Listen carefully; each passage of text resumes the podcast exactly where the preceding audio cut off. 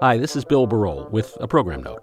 Home is going on a between seasons hiatus that is going to start a little earlier in the season, i.e., now, and last a little longer than previous between seasons hiatuses have. Uh, there's a couple of reasons for this, and one is you can you maybe hear this in my voice. I have a head cold right now that you wouldn't believe, and if I tried to record a vocal track at this point, uh, it would send you screaming for the hills. Uh, kids, do not listen to this one through headphones.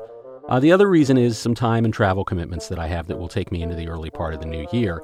Uh, but not to worry, home will be back after New Year's with a whole new season of the sorts of stories that you've come to expect around here.